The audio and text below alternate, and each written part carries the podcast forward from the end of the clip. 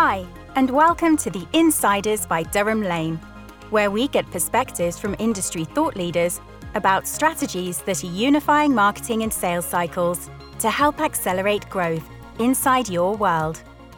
Welcome to the Insiders Sales and Marketing Podcast. I'm Simon Hazeldine. I'm a sales transformation strategist and sales performance consultant, helping my clients get more sales more often with more margin. I'm also a keynote speaker and author of seven books on sales and negotiation. I'm your host, along with my co host, the one and only Richard Lane, who is co founder of Durham Lane. Durham Lane are an inside sales partner that help businesses to grow their revenue through an integrated integrated sales and marketing methodology. And Richard, you have the privilege of introducing our guest for this episode. So over to you, sir. Great. Thank you, Simon. Great to be back in the Insiders podcast studio. Thrilled to be joined today by Emma Roffey. Emma is VP for Marketing in EMEA and also Global Advocacy at Cisco. So, a name I'm sure everybody recognizes from a brand, and uh, really excited to be chatting to Emma today about all things sales and marketing. Simon, back to you. Lovely. Thanks, Richard. So, Emma, welcome to the Insiders. Great to have you with us. And the, the first question we normally ask all of our guests is just so our listeners can get to sort of know you a little bit. Could you just give us a little bit of background about how you came to be in your current role? Yeah, sure. Um, well, I always like to say I uh, grew up in sales, so I never started my career in marketing. But as quite a few people do, you sort of end up there, which was like, you know, a natural fit anyway. So quite excited. So I've been at Cisco now. Oh, so it's horrible to, to say the amount of years. It's scary, but almost 18, 18 years.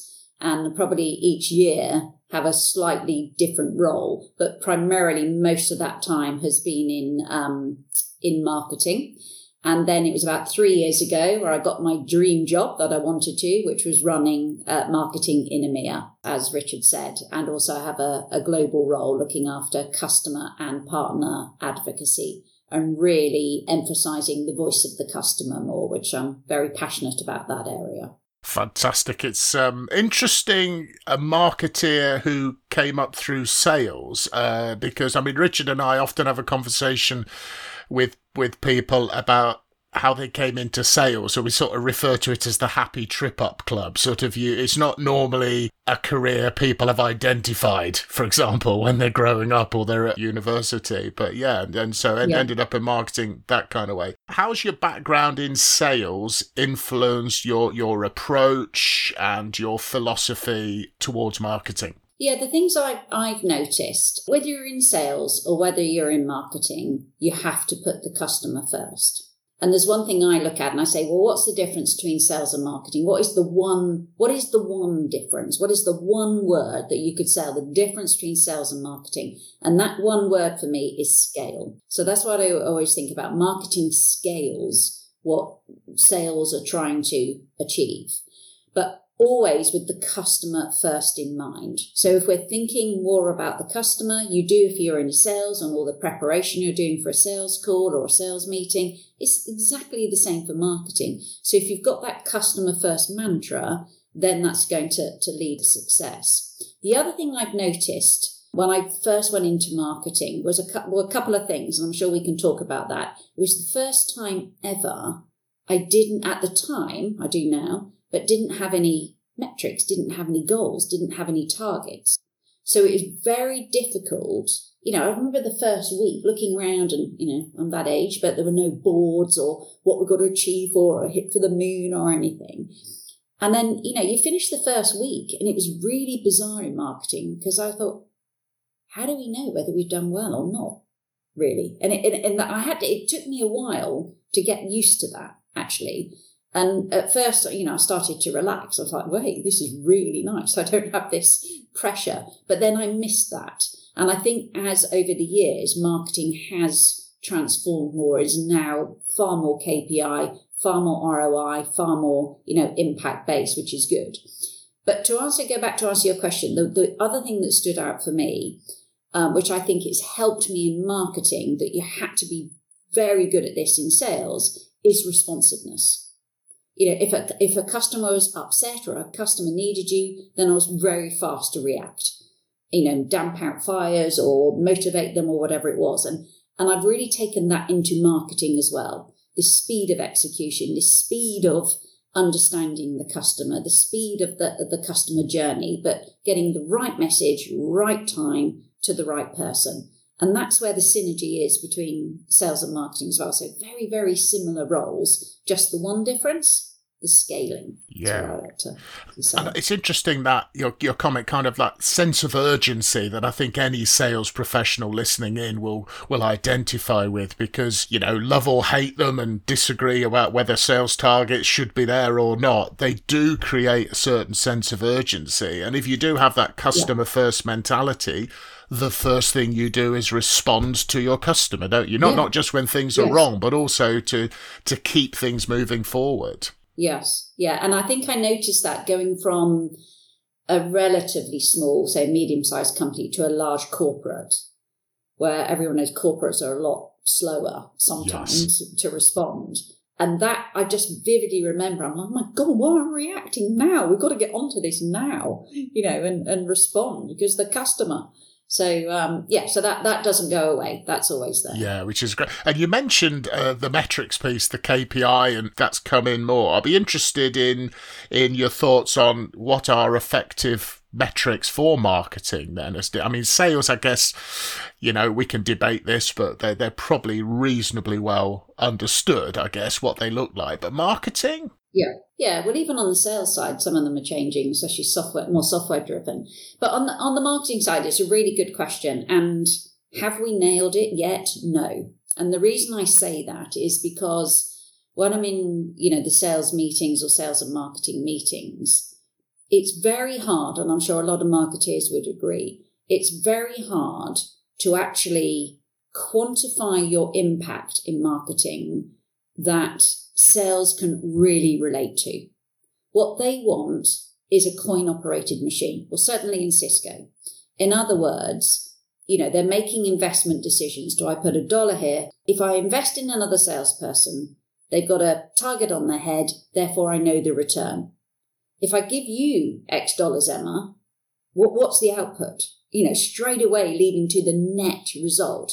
And it's like, it doesn't necessarily work like that in marketing that's the dilemma we have is building the metrics that a sales led company like Cisco, we're sales and engineering led, primary sales, a sales led company to get them to understand that ROI and that impact um, that relates to, okay, so I won't invest in another salesperson necessarily. I'll invest in marketing and I'll get, you know, 10 times the return that I would from a salesperson, for example. So you know, every marketeer probably is in this position right now. I think the market is shifting from measuring MQLs, SQLs, you know, the funnel. Some of that is there, but we're really looking at that, the impact of marketing across an account for a lot longer period. What is all the activities we're doing to get it to a certain stage? What close them? So multi attribution touch modeling, um, looking at different channels so we are, yes, we look at the bookings, we look at the contribution, but we're looking at the impact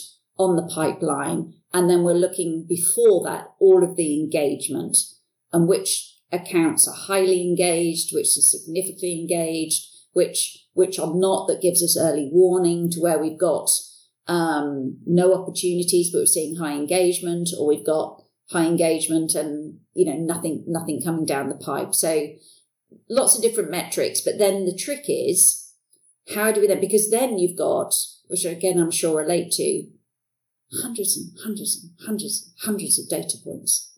And it's how do you make sense? You know, and I like to say, you know, you've got data that lead to insights, but you need those insights to lead to wisdom. And if you don't have the wisdom, then you can't act on it. So it's the trick is then getting a dashboard or or metrics that give you that wisdom. Yeah, it's that more complex, subtle, I think, approach to metrics, isn't it? Yeah. Avoiding drowning in data, which I guess yeah. is is awfully easy for us now because we have so much of it. And Richard Durham Lane, I mean, as a you know an organisation will sort of outsource to you, you'll be their inside sales partner. You've kind of got to prove your worth, haven't you, to your customer, to your client. So how how do you approach that from your perspective? Yeah, I totally resonate with a lot of the things Emma said already. You know, scale, speed, impact. I think the stats of MQL to SQL conversion. You know, if you uh, after 10 minutes of, of someone saying they're interested if, if there's no follow-up then then the opportunity sort of to follow up falls off off a cliff dramatically. So we make it our business to be the the speed provider. Um, that sounds wrong doesn't it? But you know what i mean. Um, I, I love the data insight and wisdom as well. So we talk a lot about input outputs outcomes and insights. You'll have heard me say that on this podcast before simon but that wisdom probably is is the is the next phase on again. And um, you know, our job really as as doing what we do for our customers operating at the front end of at the top of the funnel, then our job really we see it is to provide back some of that insight, make sense of some of the data that we're leveraging and and then help our customers with, you know, finding that wisdom. And and I think that the you know, just the other point there that Emma's talking about the the shift from MQL to SQL me- measures to, to impact across accounts. It's uh, it's a long term game, Emma. Long term yeah. game, isn't it? Yeah, and I'm sure for you, Richard, as well. You know, when when I used to run when I first joined Cisco, I ran our contact center.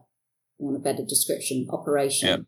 And I, I, remember it was a long time ago, but um, they asked me to go in. I was consulting for Cisco at the time, and um, I think I was up in Liverpool where we had the contact center. And uh, I don't know, say there were ten people. I can't remember the numbers to be honest. 10 people, and it was the first time in a long, many years that Cisco was going to spend money on marketing again. So they wanted me to check out because I knew what you could achieve on the phone, having grown up in telesales and all of this. And um, I vividly remember I went along to the contact center and, uh, you know, luxury people were calling in, you know, luxury. I've been in years banging out cold calling. Yes. People are calling in and, um, and I just remember that the agents at the time called themselves web navigators and were answering the calls and they put the phone down. And I'm like, you didn't find out who that person was. You didn't get their name, you didn't get their telephone number. They were just there to help the customer or prospect get to the right bit on the website. It's like, no, no, no, no, no, stop. Phones down, everyone. Stop, stop, stop, stop, stop and then you know had to really sort of really capture what you can get from the inbound and then obviously you have downtime and that's when you know i said right we're doing outbound as well so the quality of the data that you have to work with richard again it's that right time because yes. nothing's more annoying when a customer may have responded to something a prospect may have responded to something you're like no i don't want you to call me now i'm not ready now where others are ready and you're not calling them um, yes. But I grew that in the end. I think we had to tend to about 120 agents in the end doing outbound and literally targeted on how many leads per day, per hour, etc. Um, but but Dan always and always is the quality of the data and the intent yes. of the data is crucial there. And that's where marketeers are getting better and better and better, and we do it, feeding that right data at the appropriate time. And that's how we see these two worlds becoming much more yeah. and better connected. And, yes. and I think that data is sort of sits in the middle, doesn't it, in terms yeah. of making sure that we're all able to deliver the best value. I've got I've got visions of some of our listeners um, sort of mm. cringing Emma at the thought of customers phoning in, and then you don't necessarily maximise it. You know, all of the. I tell you all... that over my years of experience, doing a mail order, that that has happened more times than I probably had hot dinners. Yeah, it's kind of it's it's fascinating, isn't it? When you when you you know you step back, you sometimes see the opportunities. And uh, picking up on your comment about earlier about sort of qu- marketing quantifying your input in a way that sales can relate to and, and richard's comments about sort of data straddling the divide that sometimes exists between sales and marketing. Some large corporates still struggle with aligning the sales and marketing functions. What, what's your perspective you know from your your experience on that? Yeah the alignment is is key. So i report into a centralized marketing organization I'm sure everyone's been in different models where A few years ago, I reported into the sales leader of the EMEA region, but that's different. But the leader matters because Wendy Mars, for example, who runs EMEA, she treats me as part of her virtual team and part of her leadership team. So I'm sat on in, in all those meetings and all the forecast calls. So I'm heavily involved and heavily understand the dynamics from the sales.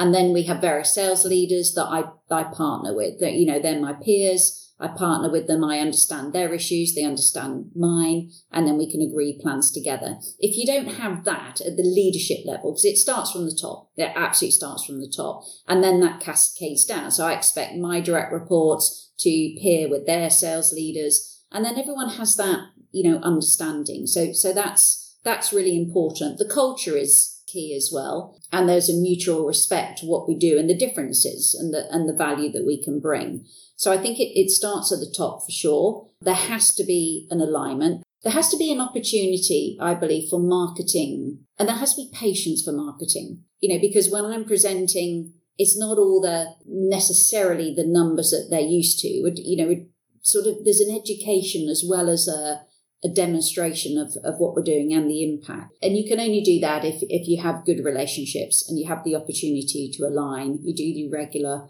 QBRs or reviews and you just have it at every level of the sales organization and every level of the marketing organization. Yeah, that patience is sometimes, I think, is rethinking the timeline, which I suppose is is the other side to the sales urgency. Close the month, yeah. close the quarter, close the yes. year. Things like account based marketing, social selling, or even strategic account management, you have to have parallel timelines, don't you? Short, yes. medium, and longer term, or else you get caught up in the, the urgency. All, all are important. Yeah, and that and that's I suppose the biggest thing. It, it's like this back to coin operated machine. Well, if I give you ten dollars, what you're yeah. going to get, and it's not what you're going to get; it's what you're going to get now. And it's like, well, yes. no, it doesn't quite work like that. yeah. No, there there is a good understanding in Cisco, but there, but I've used that word. Interesting, I've used that, but there is patience that's needed. It's the first time somebody's mentioned patience, and I think I think it's a really important insight in terms of modern, more complicated customer relationships and that, that yeah. organisations have. It's interesting, isn't it? Because if you truly put the customer in the middle, you put the customer first, you have to have patience. Yep. Yes. Because you're working to their timelines and not your own. And I love that phrase that you've used as well, Emma. Coin coin operated, and and you totally see that, don't you? I see that with our customers. Well, we're going to give you this. What do we get? Yeah. And what do we get right now? And that's always a conversation you have to have to to manage expectation. But if if you have this customer centric philosophy, then it happens at the right time for your customer, yeah. not necessarily for your quarter. Yeah, and I think sales are good at being patient as well. They know how long it takes. Yeah. Bring in a big fish. You know, it takes some of our sales cycles are a long, long time.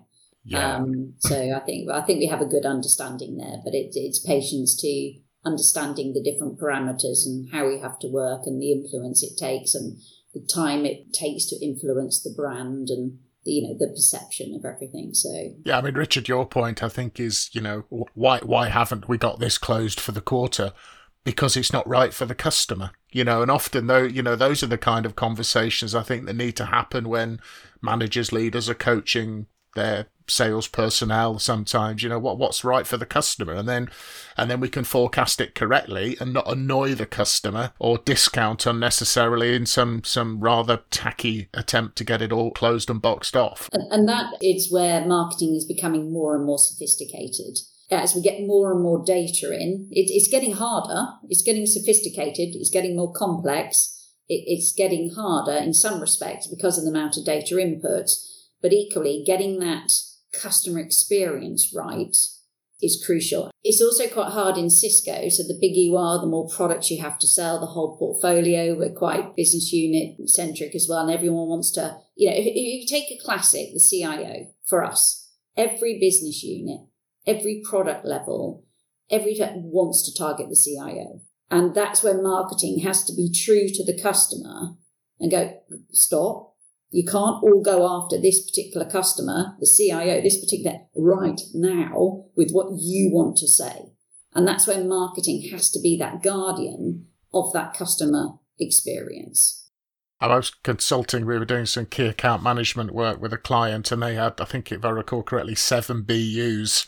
Yeah. And they said at one stage, all seven of them could potentially be pursuing the same person exactly unaware of the other the other six were doing that and you can imagine that the the customer experience, which is like, do you do you folks not talk to each other? Yeah. You know, yeah. is and it was this very very common silo. And you mentioned you've been at Cisco for eighteen years. What do you do to make sure that you and your team sort of go outside the organization to make sure you got fresh ideas and perspectives what an old ceo of mine used to call sort of you know outside in thinking because you know very correctly most of the time we're we're yeah. head down you know making things happen inside our organization so i'd be interested in your your perspective on that yeah, that's why I say navel gazing. Stop navel gazing. Yeah, because you can be so sucked up in operational changes or budget work and everything we have to do. So always encourage our marketeers to go out on sales calls.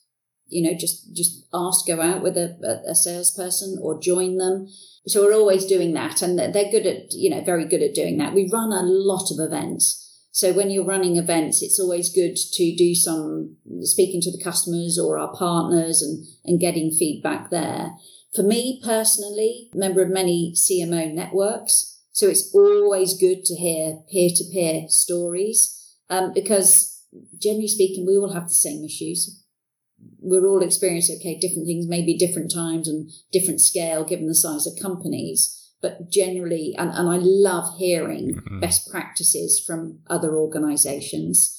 I recently myself, for example, we're looking at a new CXO sort of community internally as part of my global advocacy role. So I said to the sales leaders, uh, I want to interview directly some C suite, friendly C suite. If you don't mind, well, I can handle non friendly, so don't worry. But you know, give me some give me some names to speak to. So recently done about ten interviews with the C suite, and that's always good, you know, to get the feedback. But as we don't sell direct, we sell through our partners. So building up our our partner network and listening to what our partner marketeers need or their C-suite of, the, of our partners. So we have lots of opportunities to get that that feedback, and you, and you have to have that. Uh, but I think if anyone listening feels they are navel gazing too much, yeah. just just stop, get out there. You know, allocate some time, allocate a week, and say, do you know what? I'm going to do four or five customer meetings this week and join my sales colleagues or something, or or do some networking. Just do some networking because it's never, ever, ever wasted. I mean, reflecting back, you know, when I was sort of early-ish stages of my sales career, I was in fast-moving consumer goods, and the marketeers who would come out with you, you built a different relationship and respect. And and I think just little things like yes. if we had a sales conference, they'd obviously present but then the smart ones would hang around afterwards and stay over and have a drink and get to know and listen and have conversations. And it, was that, you know, in, in a small way, very, very representative of what you said. But I think, you know, get out there and talk to the, talk to those, the C suite and find out, find out what they're thinking. Well, it's, it's something I, um, I don't know why from a networking point of view as well. I, uh, yeah, really advocate for that. And, it's not something I really did a lot of. I think I was so busy. You bring up children, you get you know, you've got work, I prioritize anything else as non-work related. And then it was only the last, I don't know, five, six, seven years, I thought consciously networking. And oh my God, do I wish I'd done that earlier. So anyway, I really, really do. And this year, so well, after lockdown, I'm saying yes to everything. I'm just going for it, and really enjoying it. Yeah. the importance of networking there, I think, key takeaway for our listeners coming in. I'd be interested in, you mentioned, you know, your CXO initiative and how do you get Cisco people inside the customer's world? You know, making, you know, we talked about that, that customer first obsession, which is everybody talks about, you know, our customers are our priority customer first. But what do you, what do you think's most important to actually make that become like a philosophy or a culture rather than just a statement? Well, I think we do many, many tactics to do that, you know, at, at, at, all levels. So we very much focus on the C suite and hearing, and it might be in private groups or um, exclusive groups where it's, you know, Chatham House rules. So we can really, really hear across the board. But as I said at the start, I run global advocacy. And one thing we set up many years ago was, uh, which we now call Cisco in, Insiders, uh, advocates, insider advocates is we set up this community precisely that so we can really hear from our customers in all walks of life of our customers, from the engineers, you know, all, all different roles. But what I wanted to do was bring those customers together to have this peer network where um, they could talk to each other because people love hearing from others, like I do when I'm joining these CMO communities. I want to hear from my peers directly, you know, all warts and all the truth. What what is happening? What are you having to deal with? So bringing this, we use the Influitive platform, this community together, insider advocates, where they are prepared to advocate on our behalf. And that's where you can instantly get really good feedback. So, for example, I remember a few years ago, Chuck Robbins, our, our CEO, um, someone was presented to him and he, they wanted this customer feedback. So he put this challenge the night before in what we used to call the gateways, now insider advocates, in our platform.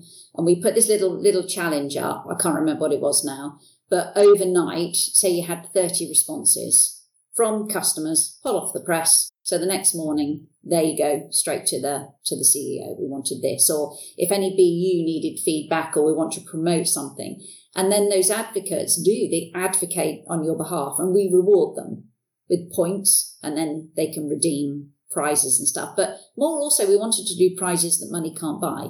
You know, if we if we wanted to reward one of our top rock stars, as they're called, and potentially, you know, they might want to speak on stage with us, or they might want to have lunch with Chuck, for example, or another exec.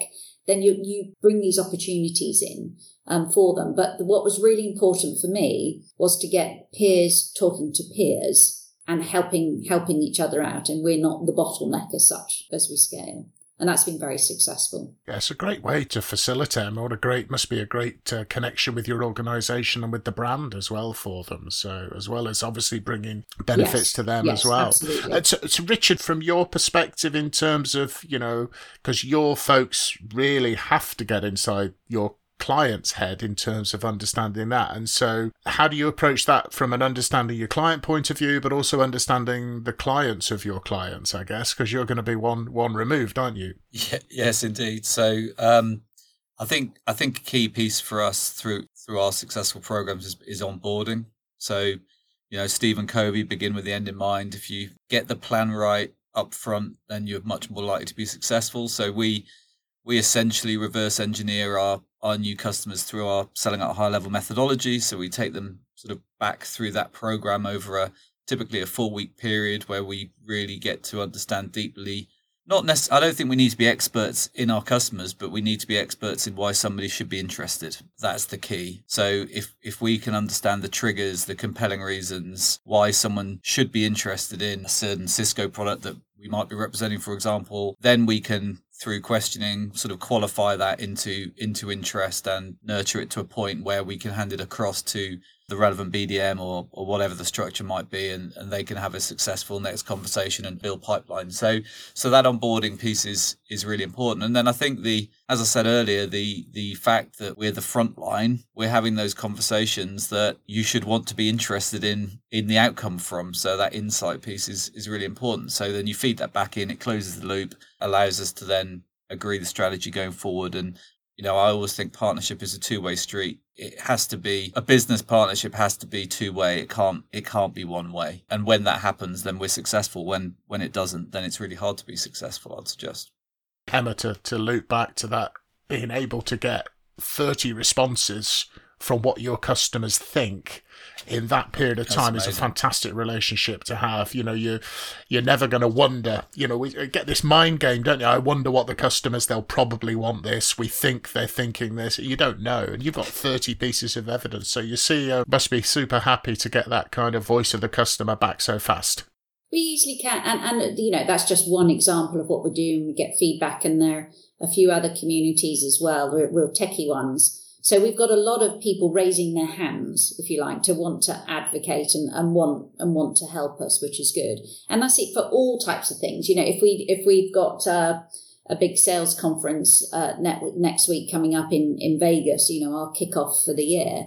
And uh, and every time we're asked, or when any whether we got the partner summit, right, we need a customer on stage. We need a customer on stage who's got a good story. So part of that is is we're engaging with these potential customers. They don't know maybe a year, two years time they're going to be on stage with us, but we nurture them like we do any lead, you know, from a from a marketing perspective, and then they grow in the type of advocacy that they'll do for us and they don't think for I remember years ago the, sort of saying, um, go, Well, you've got a great story there. And they're like, Have we? And I went, Yeah.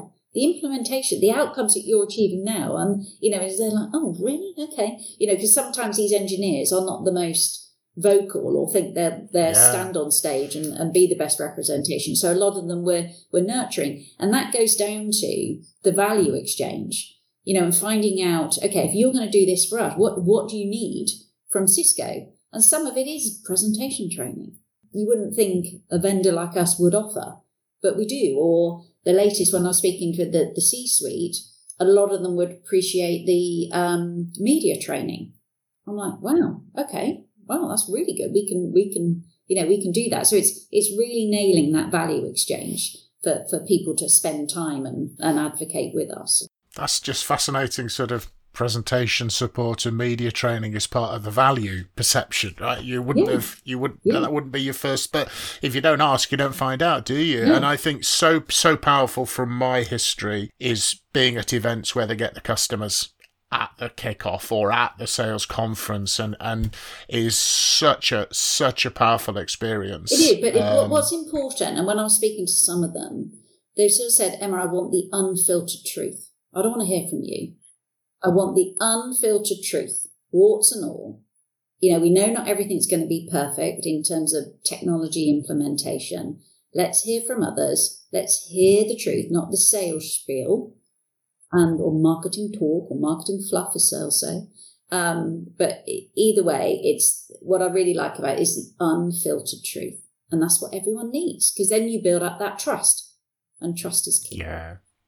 Yeah, that's a, that's a great expression, I think, to, you know, throw that challenge out to all of our listeners. Are you getting the unfiltered truth from your customers inside your organization? Might not always be easy to listen to, but it is kind of what they're what they're saying about you. So better to better to hear it straight from the horse's mouth. You know, it's yeah. uh, you know. I remember when I first became a sales manager, my boss at the time said the first decision you got to make is do you want them to talk about topics with you in the sales meeting or without you afterwards in the car park. He said because they'll be talking, and I you know that's a similar thing to you know let's let's hear what the customer's got to say. And you mentioned you have rock stars, which is which links us very nicely to our to our final question. We are building the Insiders Spotify playlist, and we're asking every guest to choose a song which we then add to the playlist. So Emma, put put you on the spot here a little. What is your chosen song? I don't know if I'm embarrassed. No, I don't think I need to be embarrassed. Harry Styles, Sign of the Times. That I just play. I love playing. I love playing his album at the moment. And anyone in this house I'm in at the moment is sick. Oh, mum's playing Styles again. But I just love that sign of the times. Yeah. Fantastic. Excellent. So Harry Styles' sign of the times it is being added, and nobody needs to be embarrassed for their musical choice. I'm sure we've all got we've all got a few guilty favourites on our on our playlist somewhere, Emma. So, uh, uh, Richard, uh, thoughts for you? sort of closing thoughts. Yeah. What were the what were the kind of the standout comments and and um, insights for you? So I've got loads. I've got loads of notes, Emma, which is uh, a very good sign. Um, uh, we started off talking about customer first and responsiveness, and I, I, totally get that. I think the sales, I think the sales background in you demands responsiveness, and and bringing that into marketing, I think is is uh, is excellent. And we talked about scale, so using marketing for scale, and and I, I totally agree with what you're saying there, scale and speed. We talked about insight uh, and impact, well, impact, and then we talked about data, which leads us to insights, which leads us to wisdom and uh, and I like like the use of the word wisdom there. Um, we have to be connected, and it has to start at the top. So we've got to be aligned for cross sales, marketing, all of those C level functions. Uh, patience is required, particularly as we move into this account based account based marketing and account based sales world, where the center the customer is the center of the of the thinking, the conversation.